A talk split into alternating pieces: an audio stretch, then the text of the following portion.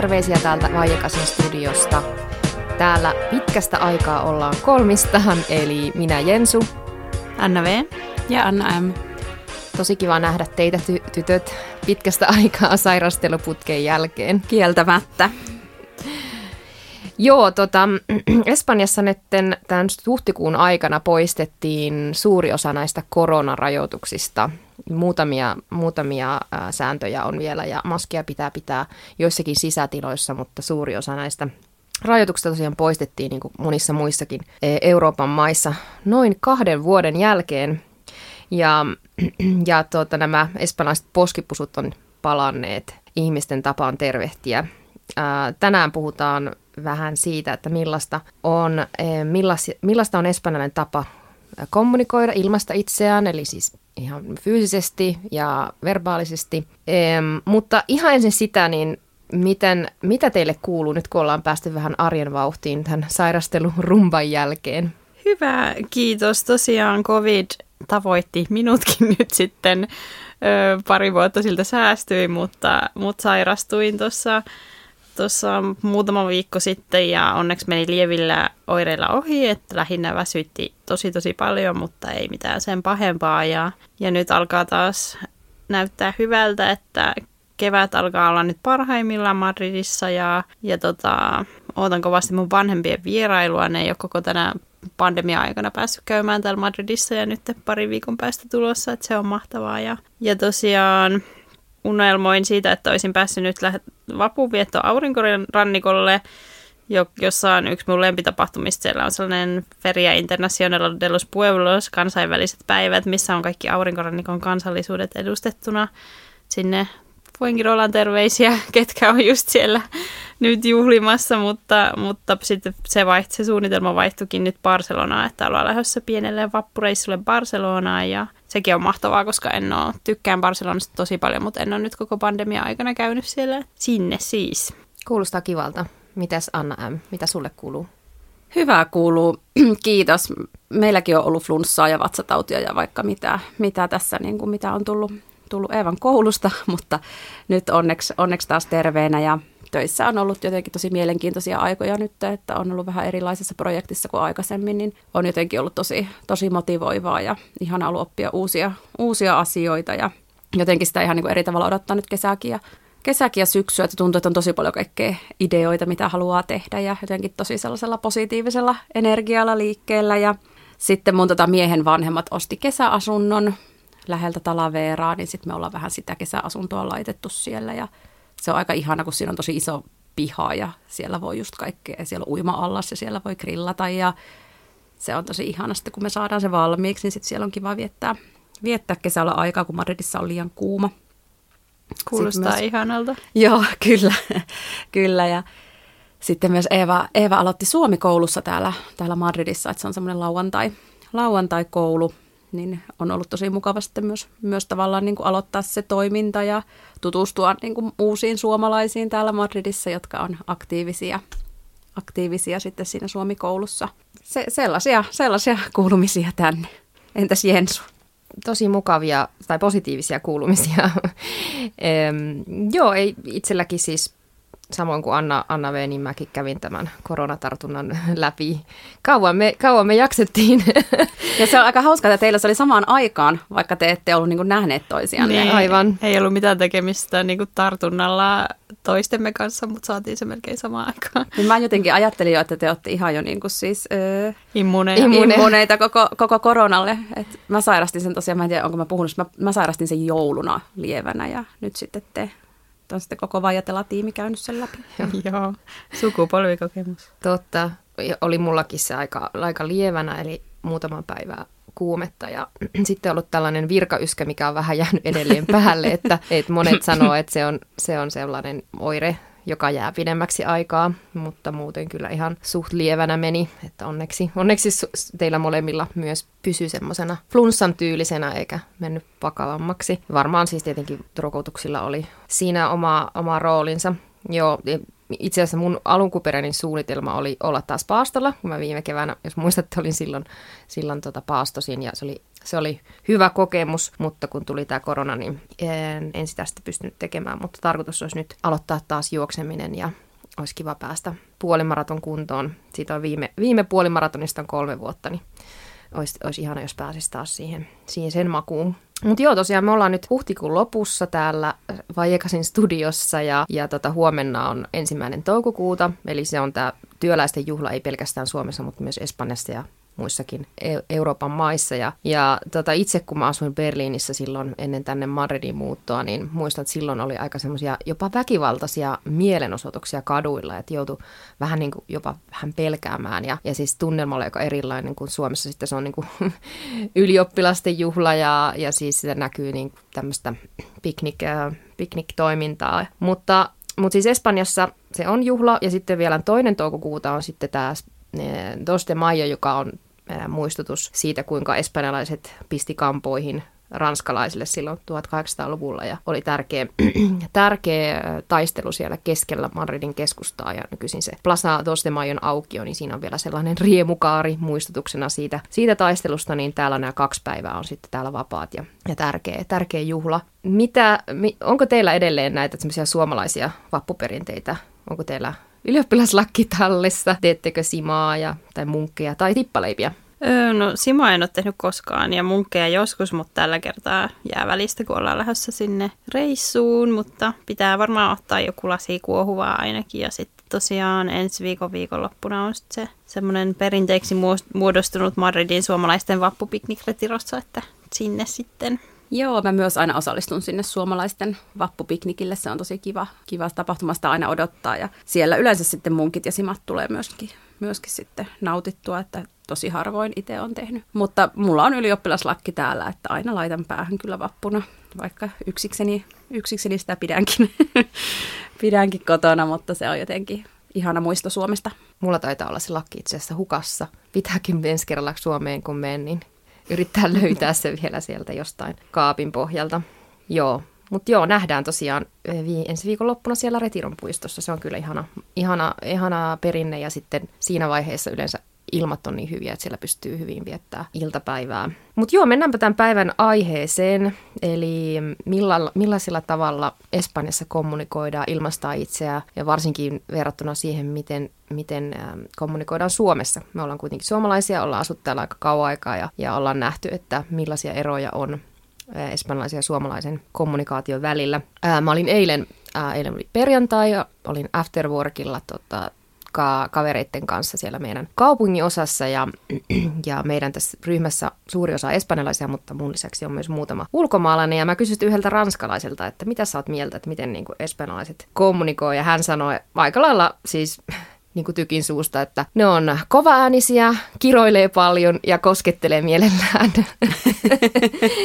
Et en tiedä, kuinka, kuinka tota hyvin se teidän mielestä sopii, sopii teidän kuvaan espanjalaista e, ilmaisusta. Nythän on tosiaan, kuten sanoin, niin koronan kanssa ollaan eletty, eletty nyt yli kaksi vuotta ja nyt tämä maskipakko poistui lähes suurimmasta paikoista ja, ja me ollaan e, jouduttu e, rajoittamaan aika paljon sitä sosiaalista kanssakäymistä ja vuorovaikutusta näiden vuosien aikana, pitää etäisyyksiä ja, ja, ja pitää sitä kasvomaskia, e, käyttää käsikeeliä ja niin poispäin. Mutta mitä te mieltä sitä maskin käytöstä? Monet sanoo, että, että siis sen käyttö on aika vähäistä esimerkiksi Suomessa ja siis myös muissakin Euroopan maissa. Mitä luulette, että tämän jälkeen, kun tämä maskin käyttö, tota, sääntö poistetaan, niin Siis nythän se on jo huomannut, koska tällä hetkellä se on tosiaan pakollista just jossain joukkoliikenteessä ja sairaaloissa ja näin, mutta ei missään muualla enää. Niin kyllä me on huomannut, että vanhemmat ihmiset käyttää sitä edelleen lähes joka paikassa, että ihan ulkonakin on nähnyt, että jos tämmöiset niin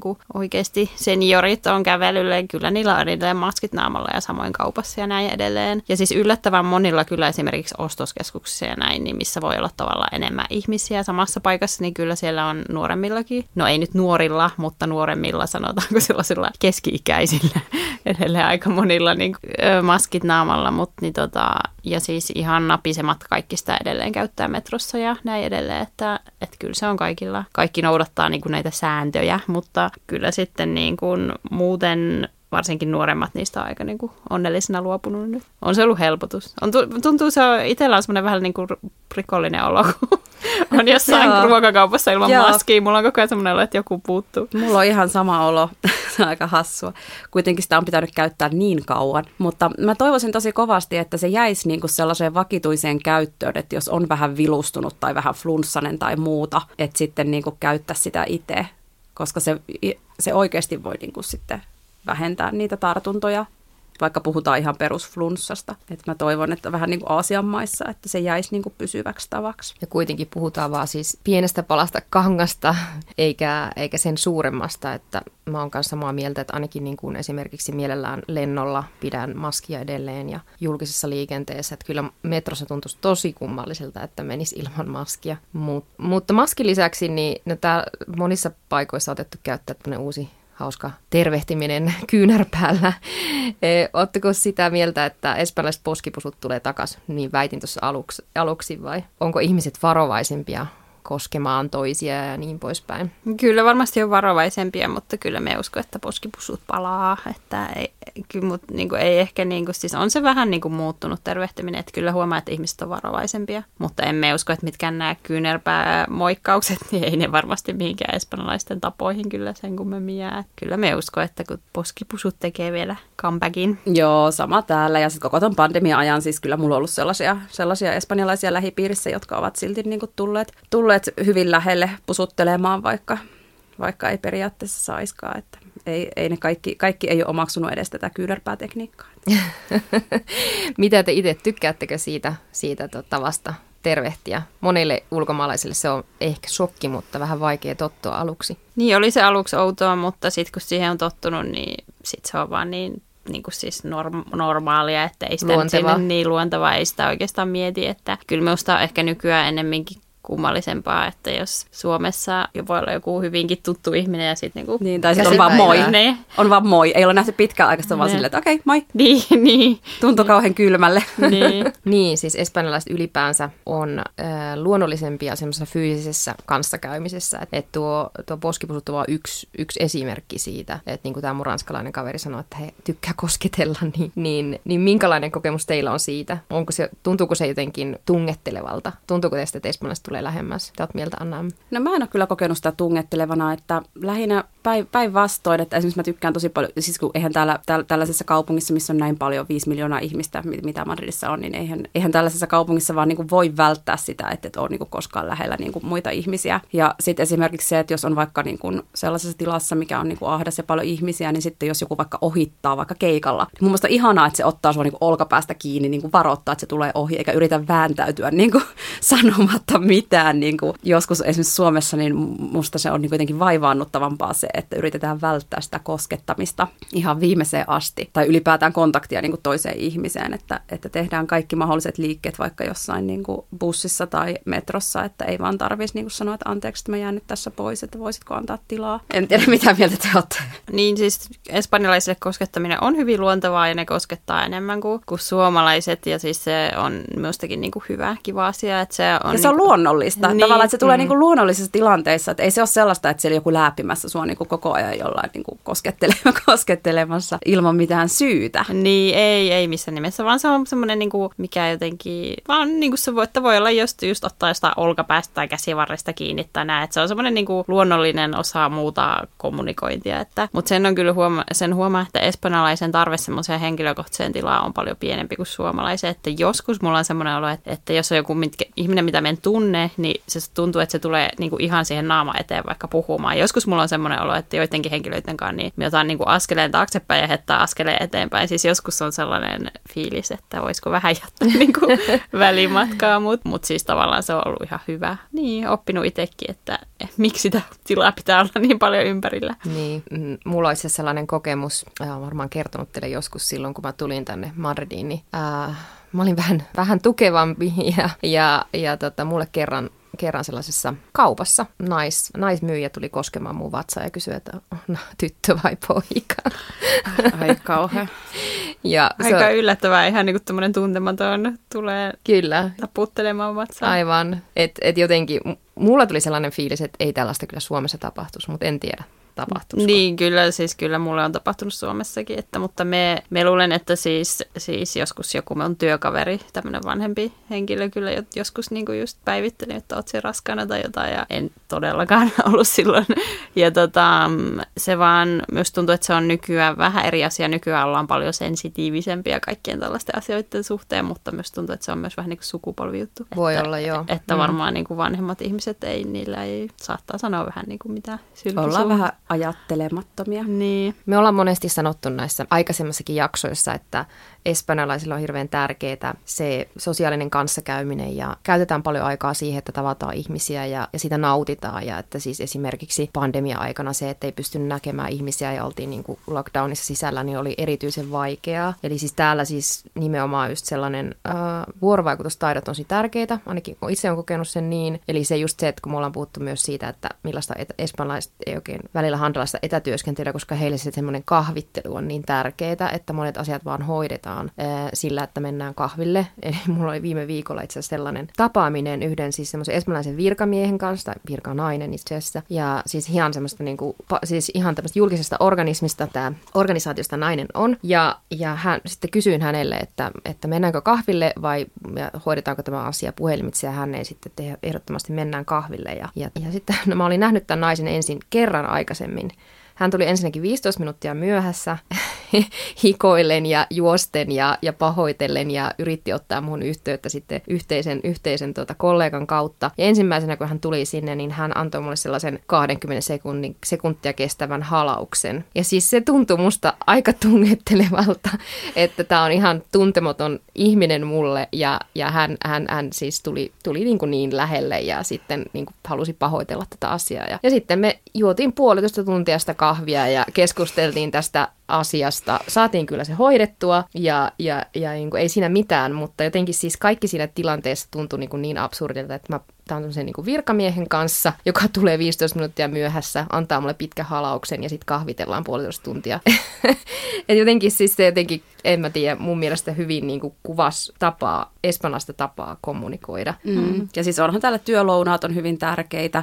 Ja sitten täällä on vielä siis se, että tosi paljon mieluummin niin kuin soitetaan, kun laitetaan sähköpostia asiakkaille tai, tai yhteistyökumppaneille, mikä taas voi olla ongelmallista, koska sitten siitä ei jää mitään jälkeä, niin kuin mitä on sovittu tai muuta. Tuohon mun on ollut tosi vaikea tottua, vaikka mäkin kyllä tykkään soitella ja puhua ihmisten kanssa, mutta sitten mä vähintään lähetän sitten niin kuin vahvistusviestin perään, että, että mistä on sovittu, mutta tuntuu, että täällä se jää jotenkin tosi, tosi usein vaan niin kuin joku kahden tai kolme ihmisen väliseksi tiedoksi, mitä on. Niin kuin. Ja yksi asia on täällä sellainen, että jos se niin kuin on kyse sit puhelusta tai sähköpostit tai niin kuin henkilökohtaisesti tapaamisesta, niin koskaan ei voi mennä vähän niin kuin suoraan asiaan, kun suomalaiset on aika sellaisia työjutuissa varsinkin sellainen niin kuin sitä straight to the point, mutta täällä sinun pitää eka kysyä, että miten voit ja mitä kuuluu ja niin kuin pitää, niin kuin sitä, sitä, pidetään tosi tylynä, jos se vaan jossain sähköpostissa niin kuin heti oot sillain, niin kuin esität sen työasiaa, että eka pitää kysyä, että taas, toivottavasti voit hyvin. Miten perhe, mitä lomasuunnitelmat.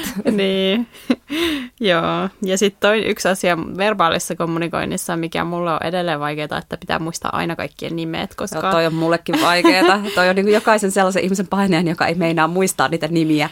Ja täällähän se on periaatteessa ehkä, en tiedä onko se helpompaa vai vaikeampaa, kun kaikilla on melkein sama nimi, mutta niin. silti. Siis koska täällä sitä käytetään, kun se puhut jonkun nyt sen kanssa, niin se sanoo aina sellainen, mitä mieltä sä tästä Anna? Onko tämä sinusta hyvä idea Anna? Siis sen pitää mainita aina se nimi joka käänteessä. Ja, ja siis mä tykkään siitä, se on mm. ihanaa, kun ne tekee sitä mulle, mutta mä en mm. vaan jotenkin osaa mm. tehdä sitä takaisin ja sitten mä niinku... Hankalaa. On. Mm. Tosiaan pari jaksoa sitten meillä oli täällä taiteilija Susana, joka kertoi vähän tästä paluumuutosta Espanjaa ja kuinka hänellä oli vähän vaikea tottua siihen jälleen kerran, että kun Espanjan sanoi, että että, että tuossa soitetaan huomenna, soitellaan huomenna ja sitten kukaan ei soitakaan.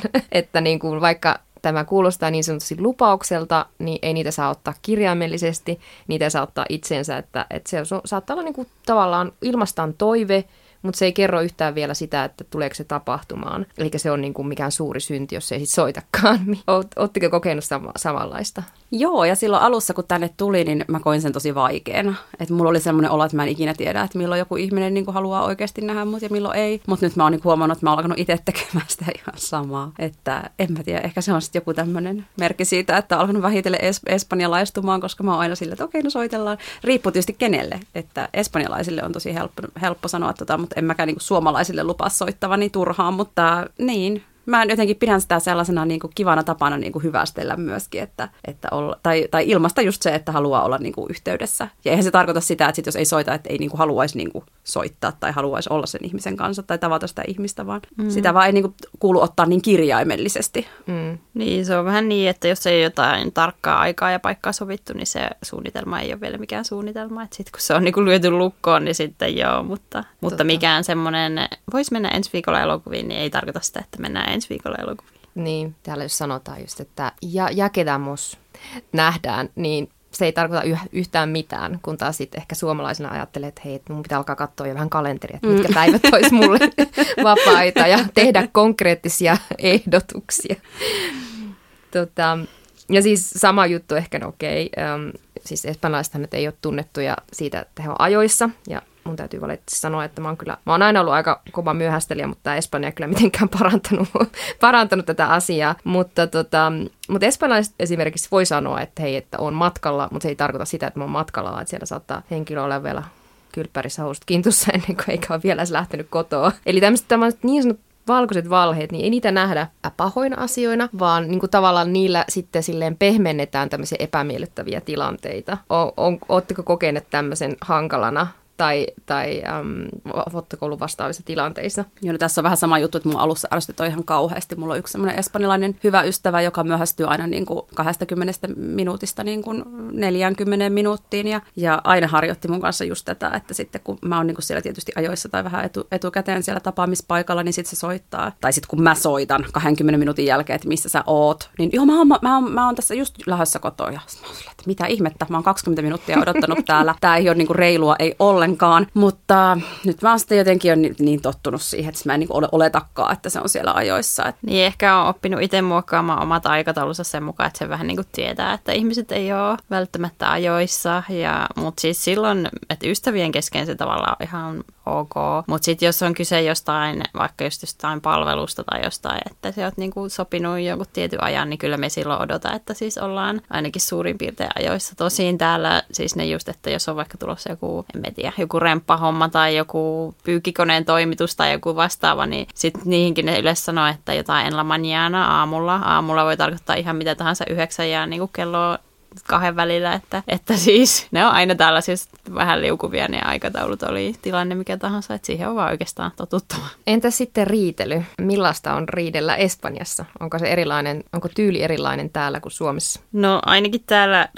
riitely on herkemmässä, sanotaanko näin, että eikä riita ei ole täällä mikään niinku semmoinen katastrofi. Se on mun mielestä aika tavallinen tapa kommunikoida ja riita voidaan saada aikaiseksi öö, mistä aiheesta vaan, niin kuin politiikka, jalkapallo, ihan mikä vaan. Ja se on vähän semmoinen niin kuin tora, niin kuin siis, joka menee ohi ja sitten tavallaan, että se voi olla ohi niin nopeasti kuin se on alkanutkin, että sitä ei oteta välttämättä sen syvällisemmin, jätetä sydämen päälle tai muuta, että, että siis t- täällä ollaan niin kuin äänekkäitä ja tykätään vaihtaa mielipiteitä ja riitely ei ole niin, niin paha juttu, että, että siis tuntuu niin kuin Suomessa jotenkin ainakin minusta olisi niin kuin hirvittävän vaivaannuttavaa riitantua jonkun ihmisen kanssa, jota en vaikka tunne, tai siis sillä, että siis se nyt on normaali, että jos on hyvin läheinen ihminen, niin jossain vaiheessa tulee riita, että totta kai, mutta sitten täällä tavallaan voi olla kukavan tyyppi, johon oot törmännyt jossain kuppilassa tai kadulla tai jotain, niin se voit saada riita, riida aikaiseksi politiikasta vaikkapa, että, että se ei ole mitenkään outoa. Että... Et Suomessa ehkä tavallisempaa, jos ollaan humalassa, niin sitten se niin. voi olla normaalimpaa riidellä tuntemattoman kanssa, mutta muuten kyllä vältetään konflikteja niin. ihan viimeiseen asti. Ja siis sellaisia niin kuin tappeluita emme ole nähnyt tää,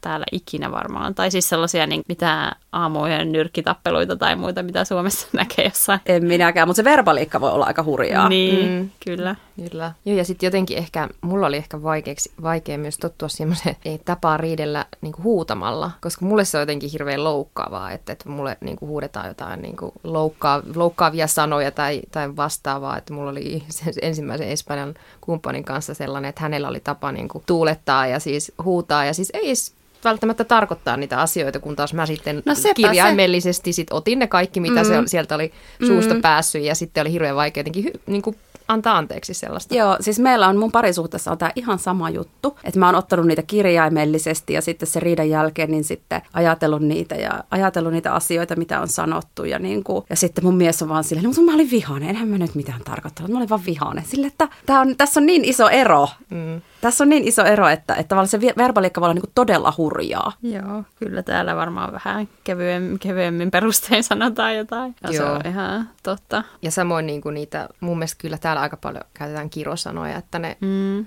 pojat ja konjot on kaiken niin. kovassa käytössä. Niin, niin, kyllä siis. Ja siis kun me aina sanon, en tiedä onko sen tästäkin sanonut, mutta siis kun, jos katsoo vain jotain niin espanjalaista perhesarjaa, joku Los Serrano tai vaan, niin siinäkin se perheisä vaan koko ajan kiroilee. Niin kuin, että en, en, en, uskalla, en osaa kuvitella niin Suomessa jotain, mikä on joku perhesarja, joku kotikatu, että siinä oltaisiin koko ajan jotain... Ärräpäitä. Niin, että siis se on vaan jotenkin osa tätä verbaliikkaa täällä. Entä sitten muu, muiden tunteiden ilmaisu, esimerkiksi niin kuin rakkauden tunnustukset? Onko teidän mielestä suomalaisen ja espanjalaisen tunteiden ilmaisun välillä eroa esimerkiksi parisuhteessa tai rakkaudessa? Joo, ehkä sitä tulee sanottua useammin, että rakastaa toista. Ja sitten myös mun tytär on esimerkiksi oppinut koulussa sen, että, että se, se sanoo joka päivä, että se rakastaa. Ja sitten se sanoo sen opettajalle, että se rakastaa sen opettajaa. ja ja niin kuin ehkä, ehkä sillä, sillä tavalla. Ja siis rakastaa myös hänen ystäviään, ja, mutta se on tosiaan tämä tekiero. Mutta ihanaa, että sitä sanoo. Sitä menisin sanoa, että täällä siis tosi paljon puhutaan rakkaudesta ja siis kavereiden kesken sanotaan tosi usein, että tekiero, että rakastan sinua aina. Ja jos on kyse tällaista niin kuin oikeasta rakkaudesta, niin sitten se sit sanotaan te amo. Intohimo, intohimoisesta niin, rakkaudesta. Niin. Se on semmoinen, että se on varmaan sitten se, että kun Suomessa se, jos on vaikka just joku alkanut parisuhde, niin niin, niin sitten se rakkauden tunnustus, niin täällä sen pitää olla varmaan se te amo sitten, että, niin kuin, että, että se te kierro voi tulla niin kuin kevyemmin, mutta sitten kun sanoo te amo, niin sitten se on sellainen, nyt tämä on niin Suomessa rak... jotenkin se rakastaa-verbi on aika voimakas. Se on. Mm. Mm. Ja Kerran ei, elämässä. Niin. ja sitten ei oikein ole mitään sellaista hyvää, niin kuin, sitten on tykätä. Mä, mä tykkään susta. Ei ole samaa painoarvoa. Ei. Mutta sitten toisaalta myös mun mielestä espanjalaiset uskaltaa itkeä julkisesti mm. helpommin kuin ehkä Suomessa. Niin, kaikki tunteet il- ilmastaan vähän avoimemmin. Ja sitten täällä on niinku tosi tärkeää se, jos lähipiirissä tapahtuu jotain, että se myös otat osaa, oli se tapa, tai mitä ikinä tapahtuu, niin sinun pitää niinku mennä käymään tai soittaa tai sillä että ei todellakaan riitä, niin kuin riitä että se niin kuin lähetät jonkun Whatsappin sillä että otan osaa tai jotain sillä Tsemppiä. Niin, niin, että siis sinun pitää niin kuin elää, myö, semmoinen niin kuin myötäeläminen, niin se on tosi tärkeää täällä, että muuten se tuntuu tosi kylmältä. Oletteko ollut täällä muuten siis ollut paikallisissa hautiaisissa tai ruumiinvalvojaisissa? En ole ollut koskaan. En meikä. Joo, mä, mä en ole myöskään ollut mutta ei tosiaan eilen, eilen kun tuossa kysyin sitten näiltä, tenttasin niitä mun ää, barriokavereita, niin he sanoivat, että nämä ruumiinvalvojaiset on, siis sehän on aika, niin siis en tiedä voiko se sanoa espanjalaiseksi perinteeksi vai latino, latino-perinteeksi, jossa siis ollaan ruumiin vierellä sitten niin kuin koko yö. Ja, ja siis, että aikanaan, ja en onko enää, en varmaan, en usko, että enää, mutta ainakin ennen on niin kuin pienemmissä kylissä on ollut niitä itkianaisia, jotka on ihan niin kuin vartavasten pestattu, että siellä on sitten kunnollinen kunnon semmoinen surufiilis siellä ruumiinvalvojassa. Mutta sitten, sitten nämä mun kaverit sanoi sitä, että mutta, mutta sitten taas toisaalta siellä on myös semmoinen, usein myös semmoinen kepeä tunnelma, että ihmiset laittaa heittää vitsejä, kertoo hyviä juttuja siitä mm. kuolleesta henkilöstä ja, ja sitten, sitten mennään kaljoille sinne ruumiinvalvojaisbaariin. Siellä on sellainen ravintola, jossa sitten, että monet sitten saattaa siellä alkaa ihan ja juhlimaan niin sanotusti tätä, tätä menehtynyttä omaista.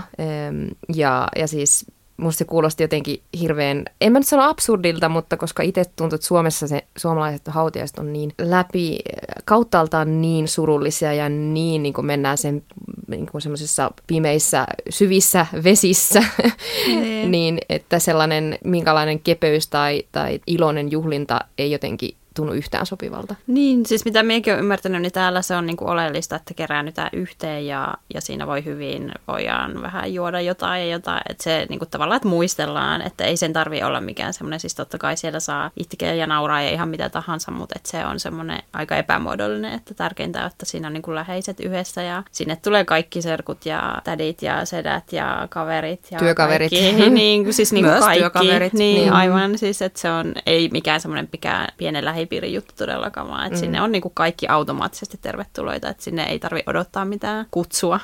Melkein, no Anna, en voi tässä, tähän mainita jotain, mutta varmaan vähän samalla tavalla kuin sitten niin kuin lapsen syntymän jälkeen sairaala, johon kaikki haluaa tulla paikan päälle. Joo, saa nähdä miten käy. Me ollaan Anna ja meidän kanssa siellä heti koputella ovella. Okei, mutta ihan tähän loppuun semmoinen muutama, vähän semmoinen pieni kalluppi teille, Anna M ja Anna V. Kumpi on parempi, poskipusu vai käsipäivää? Poskipusu. No riippuu tilanteesta, mutta poski pusuu yleisesti ottaen. Okei, eli entä sitten espanjalainen hola que tal, johon ei odoteta vastausta, vai sitten sellainen antaumuksellinen vastaus, mitä kuuluu kysymyksiin? Voisiko olla joku välimuoto? niin. Entäs sana por favor, kyllä vai ei, käytättekö un vino por favor vai yksi olut? Ö, por favor, mutta kyllä me sanon suomeksi, että yksi olut kiitos. Tai no en tilaa olutta, mutta, mutta siis kyllä me sanon ihan jonkun version siitä por favorista suomeksi. Kyllä mäkin usein sanon sen kiitos, mutta tavallaan kyllä tykkään siitä Suomen tavasta, että sen voi sanoa monilla eri tavoilla, eikä se niinku ole tyly, että vähän siinä mielessä. No joo, ehkä mä sitten sanon, että mä tykkään siitä, että Suomessa voi sanoa niinku yksi olut, ja se on niinku ystävällinen ilman mitään koru, korulauseita. Joo, mä, mun, mä läksytän aina mun vanhempia, kun he tulee tänne Espanjaan. He puhuvat kyllä Espanjaa sujuvasti, mutta sitten kun pyydetään un vino, niin por favor. se pitää lisätä, se kuulostaa muuten tosi, tosi töykeltä. Entä sitten puhua päälle vai odottaa puheenvuoroa? Odottaa puheenvuoroa. No joo, kyllä me on tuossa myös aika suomalainen, että se on tyylikkäämpää, että ei puhu päällä. Niin, ja myös tyylikästä on se, että antaa myös, ottaa huomioon myös toisen keskustelukumppanin ja antaa sille tilaa. Kyllä. Entäs espanjalainen vai suomalainen rakkauden tunnustus? suomalainen ehkä sikäli, että, että mieluummin ehkä sitä, minusta se on hy- hyvä, että sitä tarkoitetaan, kun se sanotaan, mutta toisaalta kyllä suomalaisetkin voisi ehkä olla vähän rakkaudellisempia ja sanoa sitä enemmän. Mä myös on samalla linjoilla, että kyllä suomalainen. Okei, kiitos. Kiitos tästä lyhyestä kallupista. Ja tota, tämä on semmoinen aihe, että tästä kyllä voisi puhua tuntikausia, ja siis monista eri näkökulmista. Mutta mut ehkä kuunt- kuuntelijoilla on joitakin omia kokemuksia, me voidaan jakaa niitä mielellään meidän Instagram-tilillä, jos, jos on joku hauska sattuma tai ää, haluaa jakaa meidän ää, myös ää, so- sosiaalisen median seuraajille. Ja itse asiassa mä halusin mainita sellaisen, sellaisen tilin, en tiedä, tiedä, tunnetteko tytöt sitä, kun Spain Says. Se on sellainen tili, missä kerrotaan vähän niin kuin esimerkkiä siitä, miten espanjalaiset kommunikoi. Ne on siis semmoisia vitsien muodossa. Siis onko se Instagram-tili? Joo, Oh, se on täytyy Instagram. alkaa seurata. Joo, nyt se on vähän semmoinen niin kuin tyyli, että se on itse asiassa englanniksi ne sanat, että jos Espanjassa sanotaan, että estoy llegando, olen tulossa, se tarkoittaa sitä, että mä oon vielä, mä oon vielä kotona. Ja tällaisia niin kuin esimerkkejä, ne on hauskoja esimerkkejä, mutta tota, niin kuin, jos kiinnostaa yhtään, niin Spain Says on, on, on aika hauska. Okei, mutta tota, joo, lopetellaan tältä päivältä ja, ja tota, mukavaa va- vapujuhlintaa ja Doste Mayo juhlintaa ja Barcelonan matkaa ja, ja Äitienpäivää myös. Täällä on huomenna äitienpäivä. Ah, totta. Hyvää äitienpäivää. Hyvää äitienpäivää. Kiitos. Monta, monta syytä juhlaan. Okei, ja kiitos kuulijoille. Ollaan yhteyksissä ja lähettäkää mielellään meille eh, kommentteja ja, ja, ja toiveita. Ja ollaan kuulolla taas. Kiitos. Kiitos, moi moi! Kiitos.